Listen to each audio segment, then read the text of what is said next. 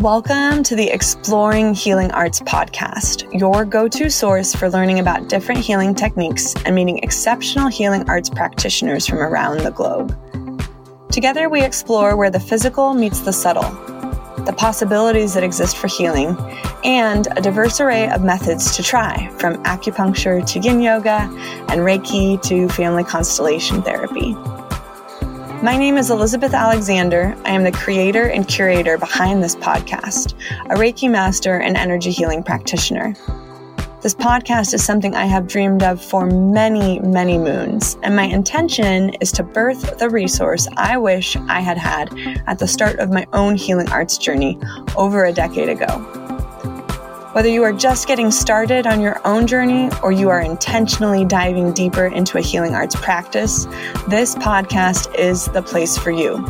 You will hear inspiring stories, get real life practical tips, and connect with exceptional practitioners and teachers from around the world. No two paths in healing are the same, but that does not mean you need to be alone. Join us to explore and experience healing together.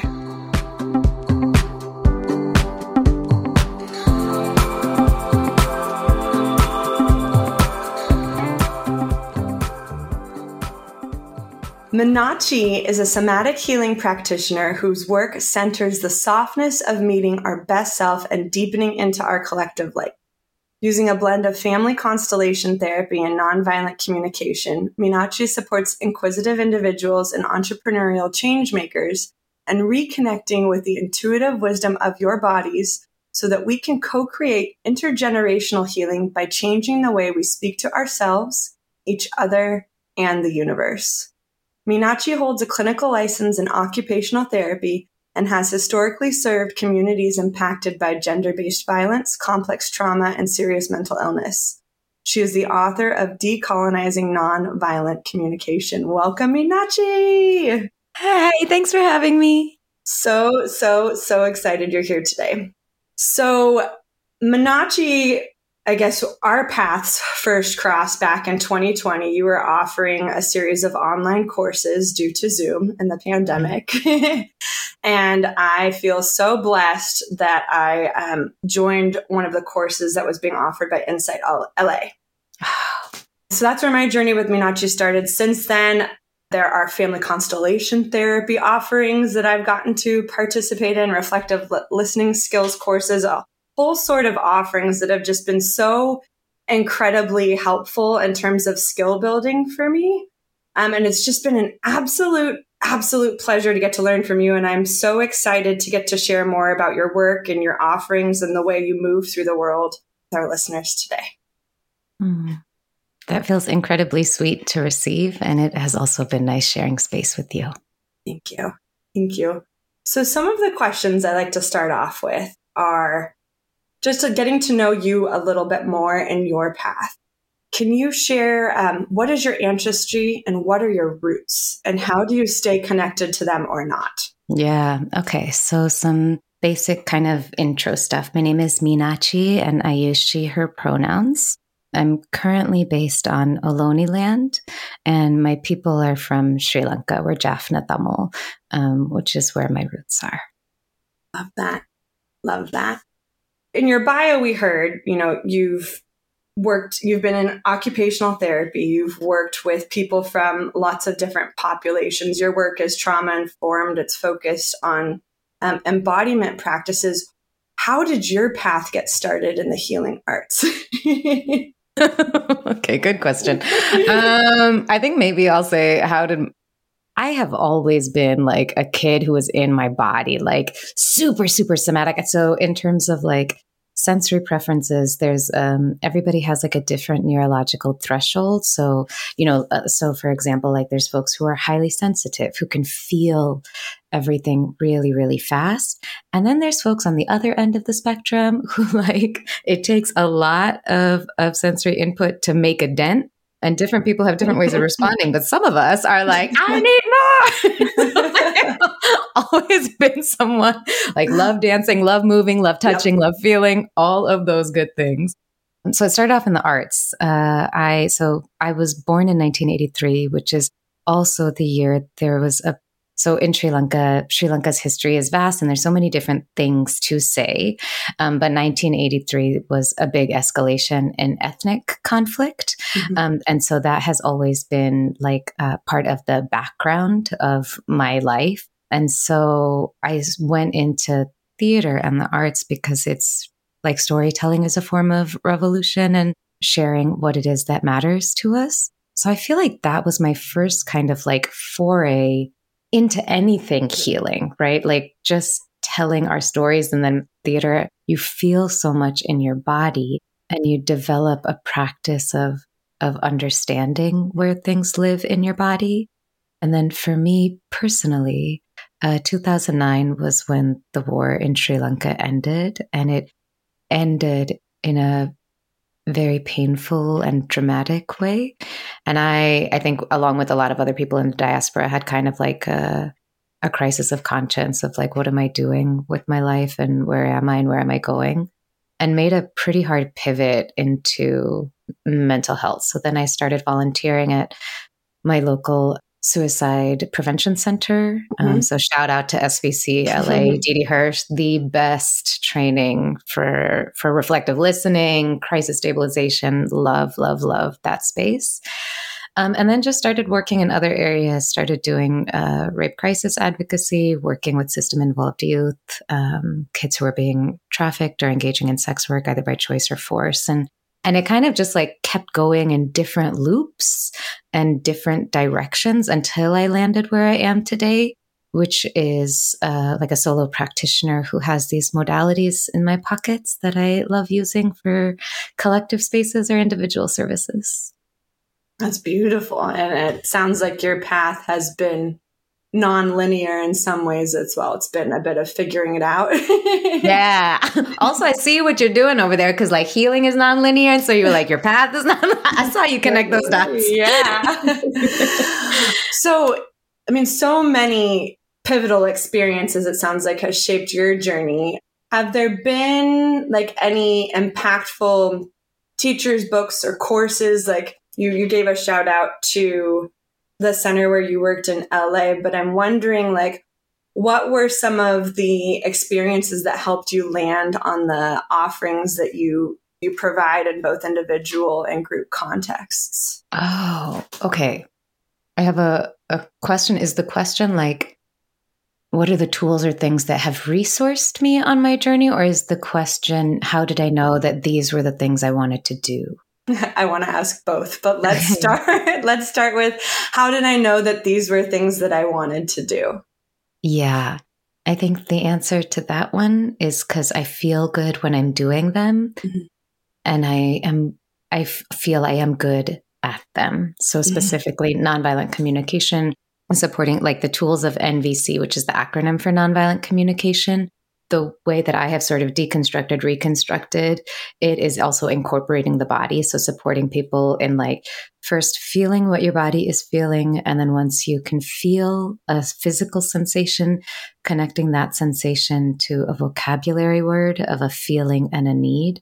Mm-hmm. And from that vocabulary, developing an understanding of, okay, now what is it that I want to do? Because a lot of times we feel an urgency or a sensation of wanting to do something, but not actually knowing what the need is coming from, not knowing what the need is, and also not thoroughly exploring our options for what, how we could engage or what the possible choices are. So for NVC, I, I love it for that. And I like, I had started my journey with NVC as a whole comedy story, but it's, it's, it's been with me for about 20 years and um, traveling and mutating. And then I was introduced to family constellation work in 2017 through Sarah Peyton, who's mm-hmm. who I just love. And most of us know that hurt people hurt people. Like we see it in our parents, in our families, you know. And that's really intellectual because in our bodies, we oftentimes still carry the guilt or the blame of like somebody else's behavior, somebody else's reactions. And I remember the first time I experienced constellation work was the first time I got to feel in my body, oh, that person's pain is not my response. It's not, I'm not responsible for the things that that person did when they were in pain. Wow. And that was a really beautiful gift. Mm-hmm. Sounds like a gift you've wanted to be able to share with others mm-hmm. as well. Yeah. So, can you tell us a little bit about, you know, I obvious I love family constellations therapy. It's been really impactful on me. And like my my whole being lights up when you talk about it. But I know that there are some people listening that are like, what did you say? What was that word? What does this mean? Mm-hmm. Can you tell mm-hmm. us a little bit about what family constellation therapy is and how it came into being and then like how it works? Like I know you have YouTube videos people can go and watch, but just a little little background. yeah. So first, shout out to Goop and also to this Netflix, this Turkish Netflix series, which I still haven't watched. Have you heard? There's a Netflix series right now on family con that incorporates family cons. Wow. Yeah. Okay, okay, I'll Google. We'll Google it before we finish so that we can share with folks. Because um, there's resources now. Because it is hard to learn and it's hard to understand without experiencing. It's a very mm-hmm. experiential mm-hmm. modality. So, family constellation work is rooted in Zulu medicine by ancestry. That's where the work comes from. And then there's different stories of different people who like cultivated it. The kind of like teachers I've studied with have come from Bert Hellinger, who was a Jesuit missionary who lived in South Africa for many years. And then when he went back to Germany, he brought the tools, combined them with like psychotherapy things that were happening in Germany at the time, and then developed this modality called family constellation therapy. So that's a little bit of its the its background and ancestry. Okay. And then the way the work works, you have a client who's called the seeker, and the seeker identifies something that they'd like to feel freer or less stuck in their life. And the premise is if we have a block in our current life path, like we just can't figure it out, we seem to be repeating a pattern, we can't find a particular answer, chances are it's connected to an ancestral pattern, an ancestral limitation, an ancestral belief that has epigenetically been passed down to us that we are carrying somebody else's stuff that's preventing us from being able to move into or be with our own freedom and our own life path. And I think the thing that I love about the particular school of family constellation therapy that I come from, and, and the other kind of like healing practitioners, ancestral practitioners that I've learned from is the idea that our ancestors don't want us to carry their baggage. They actually don't need us to heal anything on behalf of them. Healing takes place when we stop trying to do other people's work and just do what is ours. And that's actually what sets the whole lineage free. It creates a ripple effect where everybody kind of gets to do what is rightfully theirs and it puts us back into re- right relationship. I know I didn't answer like how does it work, but that's the underlying premise of what the work seeks to do. Yeah, and what you just said at the end about, you know, it, it reorients us to focus on what is ours to heal and it kind of releases that which is um, a part of the system, but not necessarily ours to carry. That gave me so much breath. like even though we're not like participating in like a constellation, just hearing that, I hope some people find that affirming. Mm-hmm. yeah. So, in the context of, you know, any of your offerings, one of the things that I really like to highlight is physical energy and subtle energy and their interplay and their interrelatedness. And I know I, I, can say from having experienced family constellation work that we go through and we identify one of these patterns and I experience shifts in my being. And sometimes that manifests in physical changes that I see in the way I'm relating to people or things or environments around me. Are there any examples that come to mind of, yeah, some yeah. subtle and physical interplay that you could share? Yeah, I mean, I've I've been thinking about just changes that I have been experiencing and ways in which it's kind of like so family constellation work. It's like you're, you know, if you think about changing a pattern, right? Mm-hmm. The thing about a pattern is it's got a long history. It really knows how to stick, right? So when we're shifting into a new pattern, it's kind of like we got to run that groove a few times in order for the water to flow in that mm-hmm. direction. Mm. And I've been speaking on sovereignty so much and facilitating on sovereignty so much and on for other people. And then on Saturday, so I'm I'm doing a uh, I'm leading a group through a train the trainers. I'm training other practitioners on how to do family constellation work. And what we wound up doing I facilitated a constellation for myself. And then we mm-hmm. kind of like walked through the steps of like as like a learning tool. Cool. And it was just interesting for me to be in the observation of how much easier it was to get to certain positive beliefs that I have been wanting to get to or to like I don't know, feel freer in some of my intimate relationships, even just after having done the work for so long, just noticing how much more accessible it feels like to to believe good things about myself or to believe that like particular future dreams are possible. Mm. And I've had like clients share other stories. Like I had a client who we did some work for her around money, and the next day she messaged me and she was like, I just had a wonderful, she was like, I've had the most lucrative day so far. And yeah, had another person who shared that we had done some pretty intense work around one of their, a person that they co parent with. Mm-hmm. And shortly after our work, again, they messaged me and they were like, I just had a functional conversation with them for the first time in five years. And so there are also just, again, because if we think about like a lot of times the things that block us in our relationships, it's not actually the other person. It's how we respond to the other person. It's the expectations we hold. It's the baggage of theirs that we try and carry. We try and do things for them that they don't need us to do.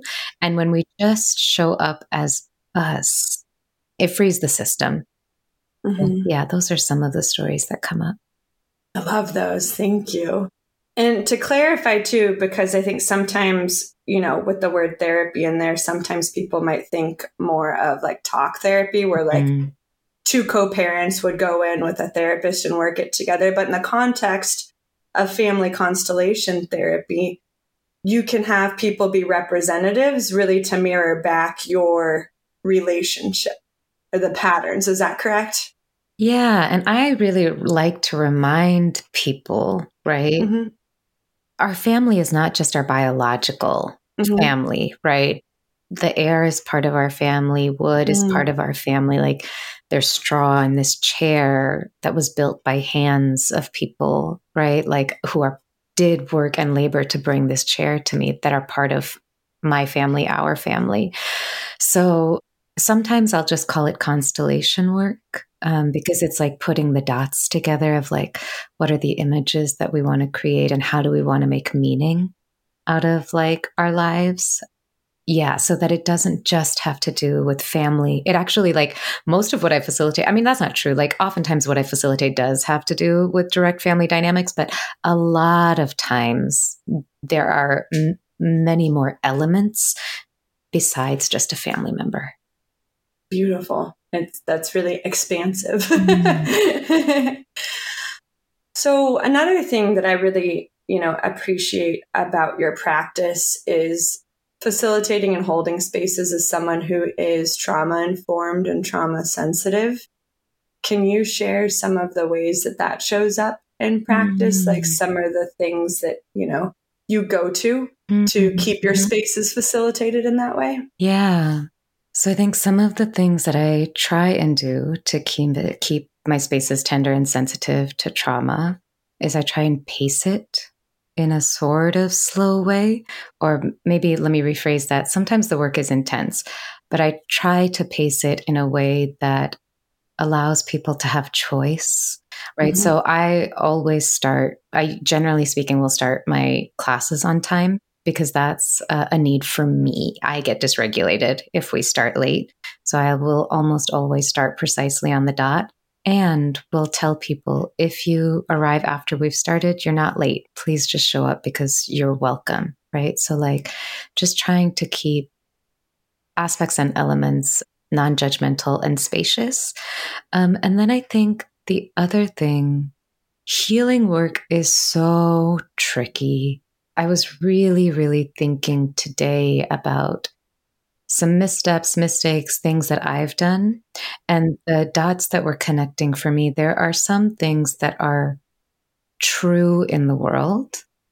But if it's a truth that is out of attunement with what is needing to be said or needing to be heard at that time, it causes damage and it doesn't actually help heal anything.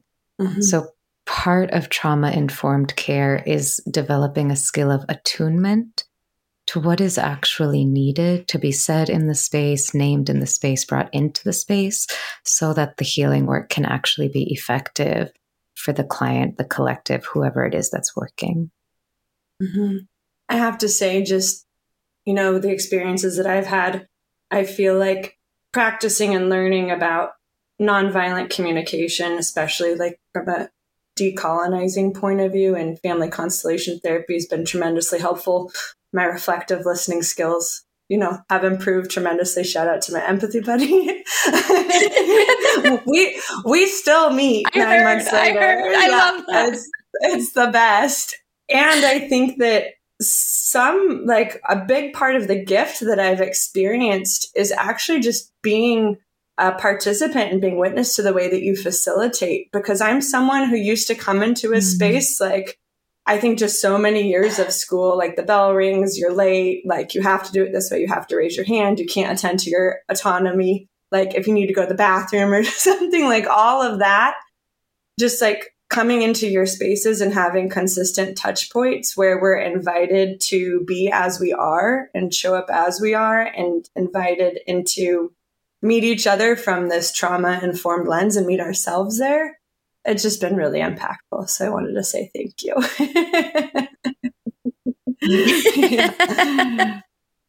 yeah. Thanks for being there. so you talk about too, you, you know, I know both in decolonizing nonviolent communication, which is your book, and we'll link to that for anybody who wants to order it and check it out. And in courses you facilitate you you reference this earlier you provide you know body sensation lists to help people attune and have a vocabulary for what they may be experiencing and i really feel like body sensations are just such a great point where the physical and the subtle meet right and it's a great way to observe how they interact and how they interplay can you tell us about how you how they body sensations inform your work, both in terms of facilitating experiences for others and on your own journey?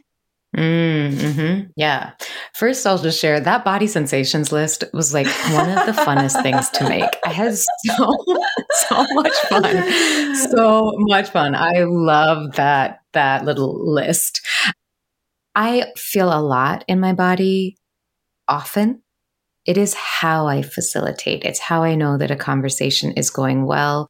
Something I'll say about myself, like in conversations with like colleagues or like coaches or whatever, you know, I don't always know the right thing to do. Like if I'm facilitating or, you know, I don't always know what the right thing is, but I can usually sense in my body when something is on mm-hmm. track or off track.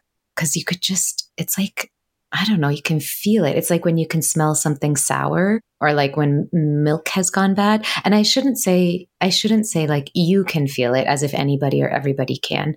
I can feel it when something is on track or off track. And I think because that has always been my sort of North Star, the physical sensations, is why I bring it into um, healing work so much. And also because I think our bodies are like living legends, you know, of, of everything that has been handed down to us. So all the information and also all the resources are there. Mm-hmm. And as somebody who's newer on their like embodiment journey, like someone like me who might bust out the vocab sheet and feel a little bit like I'm not even sure where to start. You know, what would you recommend for people that are just trying to attune and like build their vocabulary and build their ability to share with others and understand what they're feeling or experiencing? Mm-hmm. Yeah. So I'll always invite people to actually start with acknowledgement of the things you can do. If you can tell when you are hungry, or if you can tell when you have to go to the bathroom, or if you can tell the difference between when you have to pee and when you have to poop, you know, those are really, really subtle ways that you're actually already tapped in tuned in, turned on mm-hmm. to things that are happening in your body. And it is also true that there's a lot of people for a lot of different reasons who can't gauge or track some of those things, sometimes from things that have happened related to trauma, sometimes from things that have related to neurodivergence. It's harder to feel what's mm-hmm. inside. But even with those things, it's not actually because there's anything wrong with your body. Usually it's because the environment has been so overwhelming that your body hasn't found space for sufficient peace to just relax and feel itself or feel what wants to be known, right? So just offering the invitation that if any of this feels like you can't do it, it's not because you're doing something wrong, right? You mm-hmm. just haven't met the conditions that have allowed your body to relax enough to feel more aware. And then would say, like, if you can get yourself, I feel like self forgiveness is like a hard, that's hard.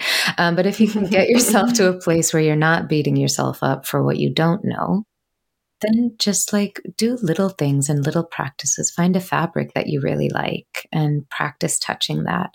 Practice touching it when you're feeling happy.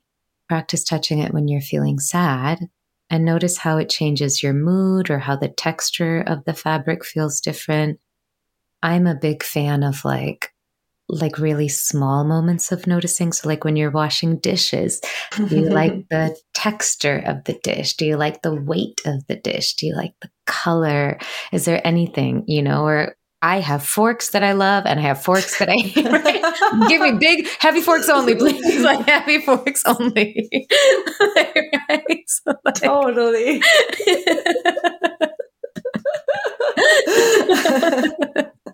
Yeah, just noticing what's the soup spoon you like? Why do you like that one so much?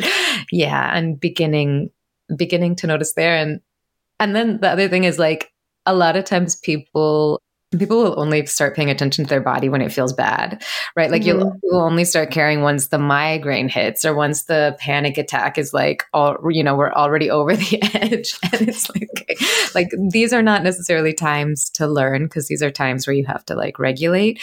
But if you can find ways to notice when your body is doing really well, like when do you feel pleasure? When do you feel warm, etc it'll become easier to notice when your body is swinging in the other direction. Mm, the contrast is helpful. Yeah. Love that. So, diving back to the question that you clarified earlier on your own, you know, journey and healing and, and, and stepping into this role of a, you know, as a solo practitioner that you're now doing. What are, you know, people or practices or learning tools that have helped you to be well resourced? So many. I think some of the people and teachers that I'll give shout outs to are Jayanti Siva, Nancy Kahn, Patrick Mims, you know, everybody at SPC, Barbara and Sandra Kramer, like so many people over there who really just like trained me up. And I think that that also is one of the things that I have loved about my trajectory is that a lot of my teachers have just been people with lived experience and who were working in community and care spaces that mattered to them. Like I I do have one teacher from graduate school, Dr. Carrie Kingsley, who I adore. And there's other teachers that I adored there, but like I wouldn't credit my graduate school for teaching me something that I didn't already know. My graduate school gave me letters after my name that allowed me to do a certain thing in the world, but my real teachers have been some of the folks that I mentioned earlier, as well as the clients that I've served. Mm-hmm. Mm-hmm. I feel that. You've talked about your teachers and the support that you've received. When and how do you discern that it's like it's time for you to receive a family constellation piece of work? Mm. or it's time for you to go to a practitioner who maybe specializes in something else? And how do you discern who to work with? Oh that's a good question.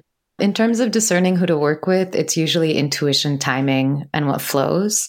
So, like, I have a one of the people who I would see quarterly, my tarot practitioner, she, it's been really interesting. There was a part of me that was like, I wonder if it's time to transition from her. And then the last two times I've like texted her to be like, can we set up a card drink? There's just been no response. And I know she's like, she's doing shit on Instagram. Like she, and she's also like liking my stuff. Like we're still very connected. it's not like she's blocked me, right? She just hasn't replied to my text. And I'm like, okay, maybe then.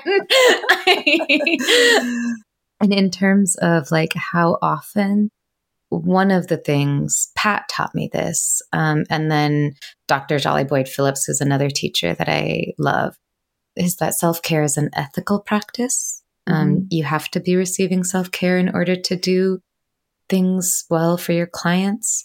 Um, I don't have, it used to be that I would go to my tarot practitioner, my Akashic record reader once a quarter. And then I have been recently thinking I need to get some body work in because mm-hmm. that'll be a good thing. But I guess in terms of, I don't have a concrete schedule right now, and that's mm-hmm. on the to do list. Part of the to do list. Yes. I love it. I love it. I love it. And when you do do, you know, these sessions with, you know, other practitioners, or maybe it's you do a, you know, a piece of constellation work on yourself, how do you ground and integrate this into mm. like what you do? Oh, I don't know if I've thought about that very much. I don't know that I have a question or an answer to this one. Mm, maybe can I ask you, will you say more about like this question or where the question comes from? Yeah, totally. So I think the question is coming from like how do these self-care practices that like you said, you know, it's an important component of being a practitioner. How do these like build you up as a practitioner or inform the work that you're choosing to do?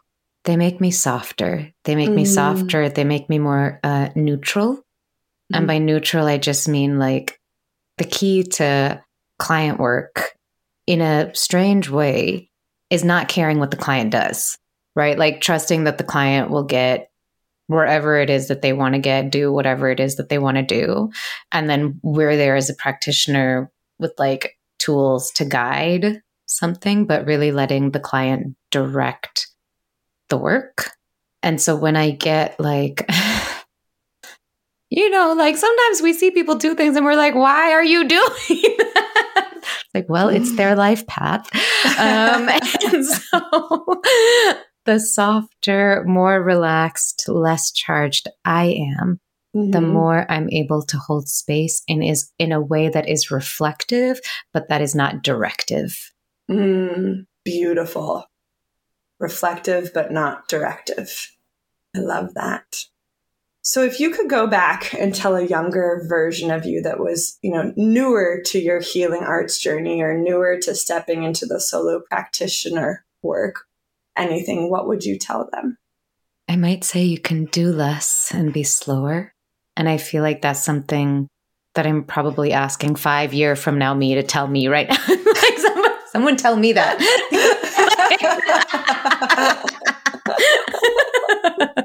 uh-huh. Love, love, love that. so we're gonna dive into some rapid fire questions. Let's go. Ready? Just short, sweet, quick answers. So, where is your favorite place in nature to be in? Oh, my favorite place in nature. It's really becoming places where I can see a body of water. I don't necessarily have to touch it, but visually I can see it. Mm.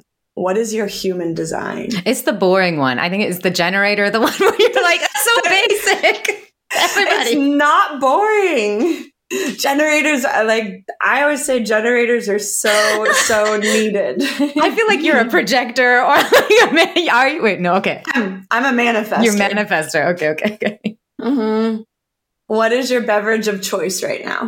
Okay, so I was thinking about this. So right, eh, water is was my answer when like eh, water is the, is the answer. But right now, the spindrift is also doing me real good. Love it. What is your top tip for good energy hygiene? A water. That one. Water. Definitely. I have a half a gallon jug that I work through all day. Water. Mm-hmm. Do you have? I feel like I think I saw this somewhere. Does it have like marks on it that help you? It does, but I try to get the. It doesn't. I don't like like use that as tracking. I think I think all the bottles out there have like markers on them. I just like it's a half gallon and I just know top to bottom. Every day. Yeah. Awesome. Stay hydrated, folks.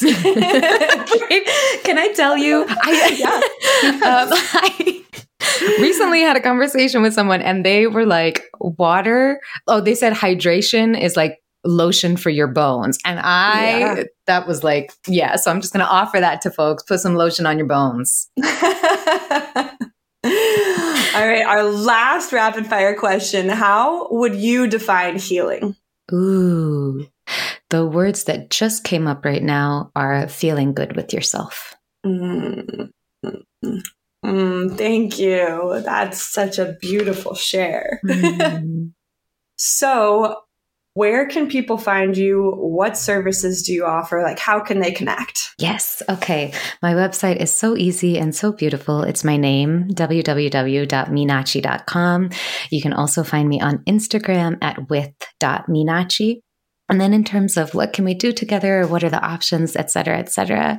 Um, so I'll be doing an intro to decolonizing nonviolent communication in fall. And I don't know mm-hmm. when this, obviously, this episode is going to air. We may have already started, in which case you can catch the recordings. Those will be available for purchase. And then I run practice groups for DNVC and family constellation work and also do individual sessions. And I do, like, if you work at an org or a collective and you're wanting some training in either one of these things, you can call me up for that too. Love that. And we'll be linking to all of Meenadchi's links in the show notes too. So if you want to just click on through, you can find her the book there as well. And highly, highly, highly recommend getting on her mailing list and checking it out. So thank you so much, Meenadchi, for joining us today. I really, really appreciate your shares, your presence. Man, I know I've gotten so much from experiencing pieces of work with you and learning. And I just, I hope that this inspires other people to follow through on what lands in their bodies. Mm. Thanks for having me, Elizabeth. I really enjoyed this conversation. Thank you so much for listening to this episode of the Exploring Healing Arts podcast. I hope that our words, our stories, and the wisdom shared on today's episode inspire you and support you in feeling connected. If you loved this episode, please leave us a five star review so we can reach more people. And as a thank you for listening, join me for a mini course on energy hygiene. You get three simple practices you can do anywhere, anytime to support you in feeling more grounded, connected to yourself, and confident in your energetic boundaries. Sign up at energyhealingelizabeth.com slash energy hygiene. Thanks for being here today, and I look forward to being with you again soon. The primary purpose of the Exploring Healing Arts podcast is to inspire and educate. As a reminder, the information and opinions shared on this podcast are not intended to be a substitute for professional advice, diagnosis, or treatment. We encourage you to speak with your doctor for professional medical advice or treatment.